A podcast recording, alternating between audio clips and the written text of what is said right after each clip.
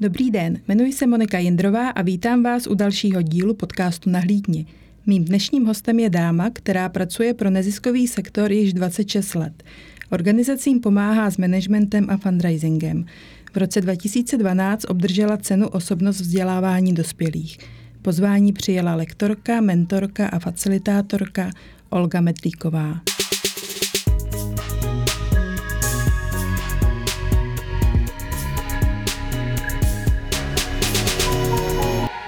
Ahoj Olgo. Zdravím, dobrý den. Olgo, co tě přivedlo k neziskovým organizacím? To byla velmi jednoduchá cesta. V roce 96 mě oslovili kolegové z tehdy existujícího informačního centra neziskových organizací. No a bylo to. Takže to bylo velice rychle. To bylo velmi rychle, přesně tak. A potom to byla láska na mnoho let. Mhm. Já vím o tobě, že jsi byla i členkou několika správních rád a trvale několik neziskovek podporuješ. Podle čeho si je vybíráš? No, jednak samozřejmě jsou to mý někteří bývalí kolegové, kde mi přišlo nesmírně hlavopatní to, co dělají a, a líbilo se mi, jak to dělají a mám pocit, že ta podpora je tady velmi na místě.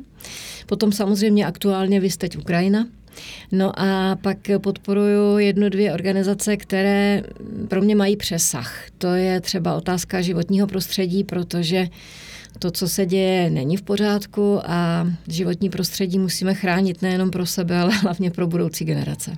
Ty pracuješ jako lektorka, mentorka a facilitátorka. Ale jaký je vlastně mezi tím rozdíl? Kdo je mentor a kdo je facilitátor?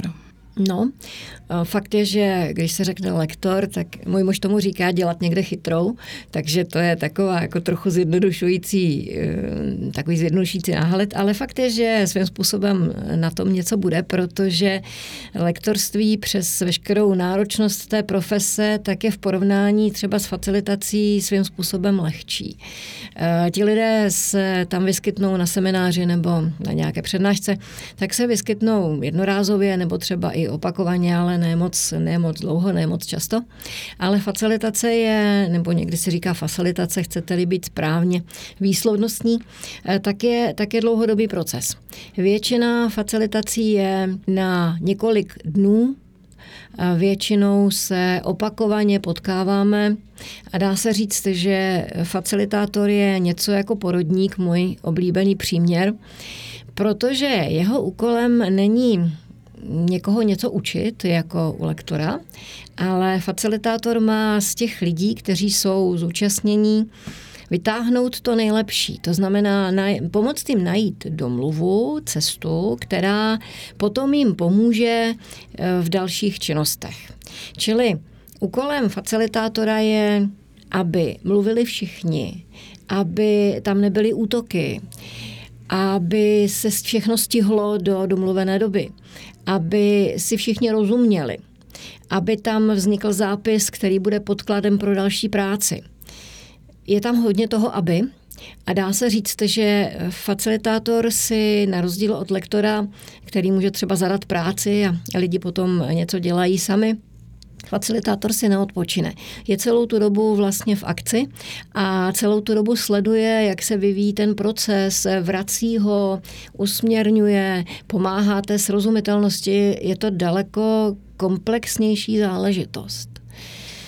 No a co se týká mentora, to je zase trošku něco jiného. Mentoring je svým způsobem proces, který má pomáhat osobnímu posunu. S tím, že Mentor je takový pomocník na cestě toho osobního posunu.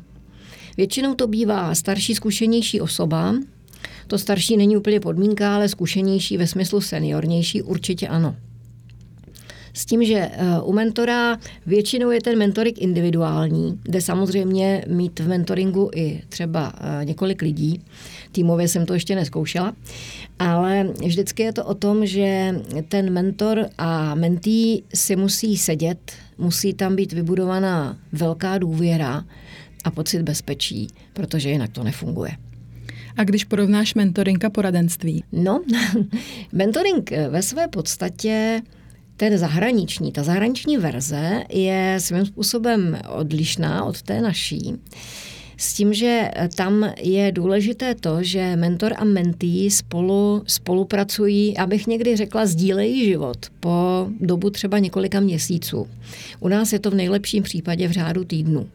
Ale i tak, mentor pracuje jako obraz, vzor eh, pro toho svého mentýho. To znamená, že mentý se dívá na to, jak mentor řeší konfliktní situaci, vede třeba poradu, a má, objednává si pizzu, má nějaké jednání, to je jedno, v osobní rovině i v pracovní rovině. A úkolem celého toho procesu je, aby mentý co nejvíc nasál tu atmosféru toho, jak, jak se co dělá, ale zároveň, a to je na tomto velmi důležité, mentý přebírá hodnoty mentora, ty kvalitní hodnoty samozřejmě. A kvůli tomu vlastně mentoring vzniknul. Nejenom, aby se mentý něco naučil, jako třeba dovednost, ale hlavně, aby nasál tu filozofii, ten přístup, ty hodnoty. Ta dnešní verze mentoringu, která je u nás, je ještě trošku okleštěná, protože buď je to v režimu zavádějícího pracovníka, nebo ve školství to může být samozřejmě mentor, ale tam má mentorství trošku, nebo mentoring trošku jinou podobu. V managementu v dnešní době, ať už v biznesu nebo v nezisku, je mentoring postavený na tom, že se potkáváme třeba s já jako mentorka a ten můj klient, mentý, tak se potkáváme několikrát opakovaně k nějakému tématu a mluvíme o tom a rozebíráme to a já někdy třeba i stínuju toho člověka, abych ho viděla v praxi a to je zase trošku jiný proces. A ten rozdíl oproti poradenství je pro mě teda zásadní v tom, že poradce je většinou najm, najmut na nějakou konkrétní věc, na nějakou konkrétní pomoc na nějakou konkrétní činnost, ale rozhodně tam nejde o přesun hodnot nebo převzatí hodnot, ale jde tam především právě o, to, o ten proces, o to, jak se co dělá. Takže když to přirovnám k rodině, tak mentor je rodič. No ano, měl by být. měl by být. Jakou techniku máš nejraději?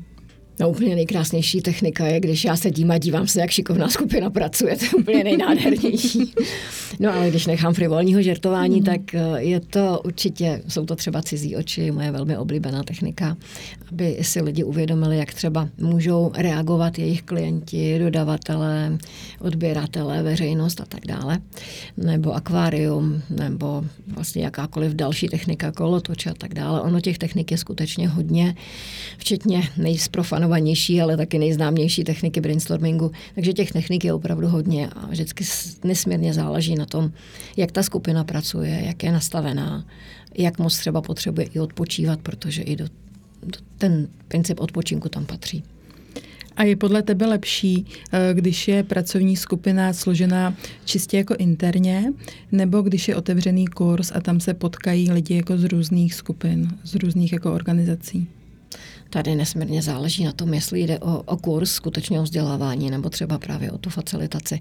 Protože u facilitace je podstatné, aby to byly lidi interní, protože ti potom budou realizovat to domluvené ale je i fajn, když tam je třeba někdo ze správní rady nebo někdo třeba zpřátelený nějaký klient nebo rodič, to je teďka jedno podle toho, co ta organizace nabízí jako službu. Takže je fajn, když je tam i v tom procesu facilitace někdo, někdo zvenku, protože má ty cizí oči a ty jsou užitečné. Ale e, u lektorství je to samozřejmě o jiném, protože tam, když se potkávají lidi z jiných organizací, nebo i z jiných týmů, tak to většinou vede k tomu určitému posunu a není tam to tunelové vidění. Mm-hmm. U nás v asociaci se nejčastěji objednává facilitace strategického plánování. Kdy je možné ještě facilitaci využít? Doporučila by si uh, nějaký proces? No, kromě toho zmíněného strategického plánování, kde je to víc než užitečné, tak určitě třeba situaci jakékoliv změny. To znamená, že je zapotřebí třeba probrat, co to udělá, jestliže se z centra přestěhujeme na kraj města. Nebo co to udělá, jestliže zvolíme jinou barevnost, jiné logo, eh, změní se manažeři ve vedení eh, nebo třeba vedení týmu. To je ta, jakákoliv změna, tam si myslím, že to je užitečné. No a potom eh, jsou to třeba problémy v týmech, typu lidi se hádají, ale ví, že potřebují spolupracovat, jenom jim ta dohoda prostě nejde. Tady se mi nabízí mediátor. No, eh, rozdíl mezi facilitací a mediací je docela zásadní s tím, že na facilitaci mi přijde báječné, že když je to dobře udělané, tak eh, víceméně ta efektivita toho procesu je přes 90%. Čili je tam pravděpodobné, že ti lidi skutečně udělají to, co se domluvili, a to je skutečně nádhera. Ale je to taky dané tím, že eh, při facilitaci, i když třeba se spolu lidi hádají, tak ale to tam ještě nejde na krev. U mediace je to o něčem jiném. Tam už dochází velmi často k tomu, že ti lidé se velmi nemusí, nebo že úplně skončila komunikace, že vůbec spolu nechtějí mluvit, nebo že jsou to fakt potom boje ala Valka Rouzeových. A tam ta efektivita mediace, i když je výborná, tak se pohybuje třeba mezi 30-40 procenty. Takže eh, vycházejte i z toho, co se u vás děje a podle toho vybírejte ten proces. A facilitátor je lepší, když je externí? Já bych řekla na 100%, ale nechci být úplně dogmatická. Vždycky je lepší, jestliže má nezaujatý pohled. Oni se mu možná i lidi potom víc otevřou, ne? No, k tomu otevření nutno říct, že je vždycky dobře. Jestliže na začátku facilitace nebo spíš předtím, než eh, se ti lidé potkají eh, vysloveně pracovně, tak je dobré, aby se tak vzájemně očichali. To je nejenom zadavatel a ten facilitátor, ale i třeba zástupci té skupiny, která tam potom bude, nebo dokonce i všichni. Protože eh, tam musí jít o takovéto nastavení vzájemné komunikace a hlavně, aby, aby tam byla důvěra. I facilitátor potřebuje vidět tu skupinu, se kterou potom bude pracovat, nebo spíš nepotřebuje, ale já bych řekla, že potřebuje, nebudu to popírat. A ta skupina si potřebuje zvyknout na to, že tam bude mít někoho cizího, kdo s nimi bude několik dnů většinou pracovat velmi intenzivně. Pak se i stává, že třeba facilitátor je přemluven nebo najat k tomu, aby v té organizaci nějakým způsobem dozíral na proces té změny. Takže to může být i záležitost několika měsíců, kdy se ti lidé společně potkávají. A čím je větší důvěra, tím je větší pravděpodobnost, že se odruší nejenom konflikty, ale že se skutečně z toho získá maximum z toho procesu. Ale tvojí parketou jsou také prezentační dovednosti. Kde se dělají největší chyby? No, eh, já to malinko upravím. Mojí parketou už v posledních letech nejsou až tak prezentační dovednosti, ale spíše prevence a řešení konfliktu. Ale ono je to v zásadě asi jedno, protože eh, na tu otázku, kde se dělají největší chyby. Oni jsou v podstatě tři. Jednak nedostatečná příprava, potom um, možná podcenění toho, co se děje, nebo co se bude dít, a ego.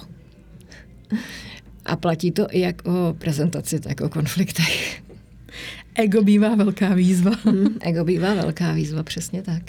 A když mluvíme o chybách, chybami se člověk učí, je to tak? Chybami se člověk učí, když se učit chce. A tam je vždycky jako ve všem je zásadní motivace. Protože pokud člověk opravdu si uvědomí, Ježíš, teď jsem to ale strašně povoral a to, co jsem to tam vlastně, jako, jak, jak tohle vůbec mohlo vzniknout, jak je to možný.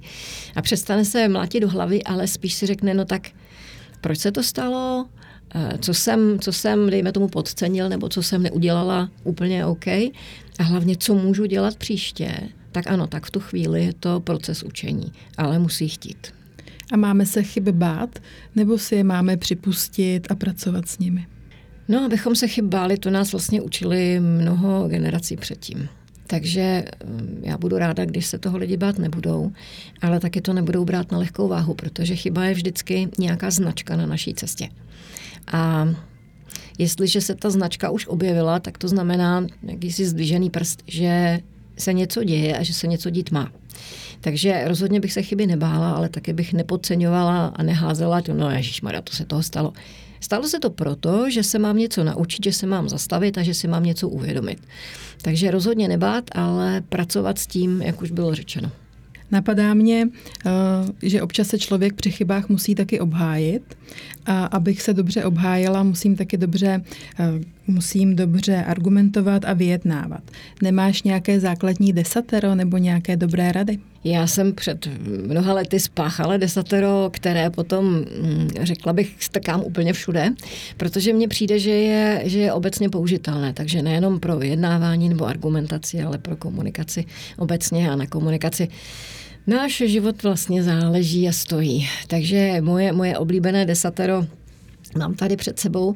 Rozhodně je dobré mluvit popisně. Takže neříkat, ty si úplně pitomá, ale nelíbilo se mi tohle a tohle a tohle. Popisovat ten děj. To je první bod mého oblíbeného desatera. Ten druhý je, prosím vás, nepředpokládejte. To je taková obrovská pas, kterou děláme všichni. Předpokládáme, že doma budou rohlíky. Předpokládáme, že můj partner přece pochopí, co jsem myslela, když jsem se zatvářila. Takže nepředpokládejte, ptejte se. Tohle si pamatuju a velice často mm. si to připomíná. Ano, já se u toho taky každou chvilku chytnu, že předpokládáme, protože to je fakt velká past. Třetí bod mého desatera je eh, mluvit hodně konkrétně. Ne, někteří lidé si myslí a něco bych na tom změnila, ale přesně, konkrétně, věcně, specificky. Čtvrtý bod mého desatera je Rozlišujte, co je názor a co je fakt. Protože když řeknu, můj telefon je naprosto profesionální, tak je to názor. Pokud řeknu, můj telefon je černý, tak je to fakt. A stavět se má na faktech i když my často a rádi názorujeme. E, potom ten pátý bod desatera je e, neradit, pokud mě o to nikdo nepožádal.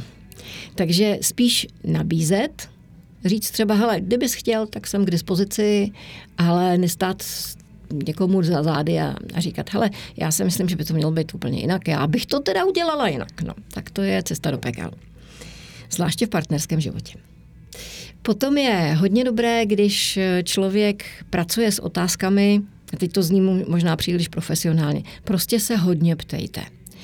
A co jste se dozvěděli, tak kde to jenom trochu jde, tak si zapište. Tohle, když lidem říkám třeba na kurzech, tak se tváří a přece to je normální a ne vždycky to jde. Ano, to je pravda.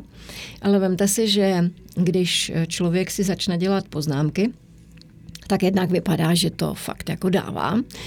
Potom uh, se může kledat s čemu vrátit a přečíst to a to je užitečné. A navíc eh, vždycky otázka a to, že si to zapíšu, je obrovský signál zájmu. Takže to fakt stojí za to. No a jsme u sedmičky. Dogmatická prohlášení typu já to vždycky říkám. No neexistuje jiné cesty. Každá normální ženská umí svíčkovou. To je opět další cestička do pekel a že jich teda máme. Takže prosím, nedogmatická prohlášení, to je taky věc, kterou máme hodně ve sluchu a ty příposlechy jsou někdy vražedné. Osmička. Když už teda musíme hodnotit, tak hodnoťme stanovisko nebo situaci a ne člověka. Takže nechutnala mi ta dnešní svíčková, a ne, ty jsi fakt příšerná kuchařka. no a hodnocení je vůbec taková velmi náročná disciplína. Potom je dobré, jestli potřebujeme se vyjádřit kriticky vůči něčemu, protože se nám něco nelíbí a to je oprávněné, tak je dobré, aby to bylo buď hned, anebo v co nejkratší době po té, co se to něco, co se nám nelíbilo, stalo. Protože když, dejme tomu, protože nejsem připravená, protože se mi to rozleží až v řádech několika dnů. Ehm, řeknu svoji výhradu člověku po týdnu, tak je pravděpodobné, že už mě i jemu se tam dostaly věci, které jsem si tam přidal nebo přidala. Už to není v historicky reálném čase a navíc ten člověk to třeba už i zapomněl. Takže kritizovat v reálném čase znamená buď hned, anebo třeba se na to vyspat, promluvit si s kamarádkou o tom, co mám dělat a vrátit se k tomu hned zítra. No a poslední bod mého desatera je pěstovat kulturu řešení a nikoli v kulturu viny. Takže nehledat, či je to vina, ale hledat, co s tím budeme dělat, aby se to příště neopakovalo. Ale děkuju. Eh, to si myslím, že je velice motivační pro všechny. Velice náročné pro všechny, včetně mě tím se dá souhlasit. Ano. Olgo, ty jsi napsala také devět knih, různé témata. Konflikty, PR, fundraising, lobbying, chyby, motivace. O, o čem nejraději píšeš? já nevím, jestli můžu říct nejraději. Nejsnáz se mi píše o lektorských dovednostech, protože když to někdo dělá 30 let, ba dokonce více, tak mu to samozřejmě jde do pera snadno. Tak to bylo nejsnadnější, co se týká sepsání knížky. Nejraději, já to řeknu jinak. Nejsmysluplnější mi to připadalo u eh, právě prevence a řešení konfliktů, protože to je něco, co my pořád nějak neumíme. A buď se tomu vyhýbáme, protože se bojíme jít do konfliktu, nebo do toho jdeme třeba velmi nepřipraveně, anebo let, kdy to prostě podceníme. Um, konflikt je pro vývoj lidské rasy nepostradatelný a nutný. Pro vývoj každého vztahu je nutný, ale právě je dobře umět to tak, aby ten konflikt nezabil ten vztah, a abychom mohli naopak, aby to vyčistilo vzduch, abychom mohli potom dál pokračovat na kvalitativně lepší bázi. To znamená, aby to, aby to nás i tu druhou stranu nějakým způsobem posunulo. Takže tam mi to přišlo asi nejsmysluplnější. Tvá poslední kniha se jmenuje Umění motivace. Jak motivovat sama sebe? Hm. Já na to mám jeden hezký citát, který jsem nevymyslela, někde jsem ho našla, ale moc se mi líbil, tak já vám ho teď přečtu. Každý má v sobě dva vlky. Jeden je spravedlivý, veselý, moudrý a milý. A druhý zlý, vsteklý, závistivý a protivný. Vyhraje ten, kterého krmíš. To je hezké. Mm, a, jak, jak poznat toho správného vlka? Jasně. Ehm, ptala se, jak motivovat sebe sama. Mně přijde, že důležité jsou tři věci, které je fajn dělat a myslet na ně. Ta první je mít každý den nějakou radůstku. Může být malá, může být větší, záleží na tom, jak eh, ten den je třeba náročný. Eh, radost nám, i radostka nám posílí motivaci a ta nám posílí výkon, takže ono to má konsekvenci, má to jasnou souvislost. Takže dělejme si radostky. Druhá věc, která souvisí se sebemotivací určitě, je mít na to, mít na to kondicí. A oni jsou čtyři druhy kondice, fyzická, společenská, ta je vztahová, duševní a duchovní. Ideálně, abychom pěstovali a pečovali o všechny čtyři, ale minimálně ta fyzická kondice je věc, která je hodně v našich rukou a je udržitelná každodenně. Takže No, se říká 10 tisíc kroků za den.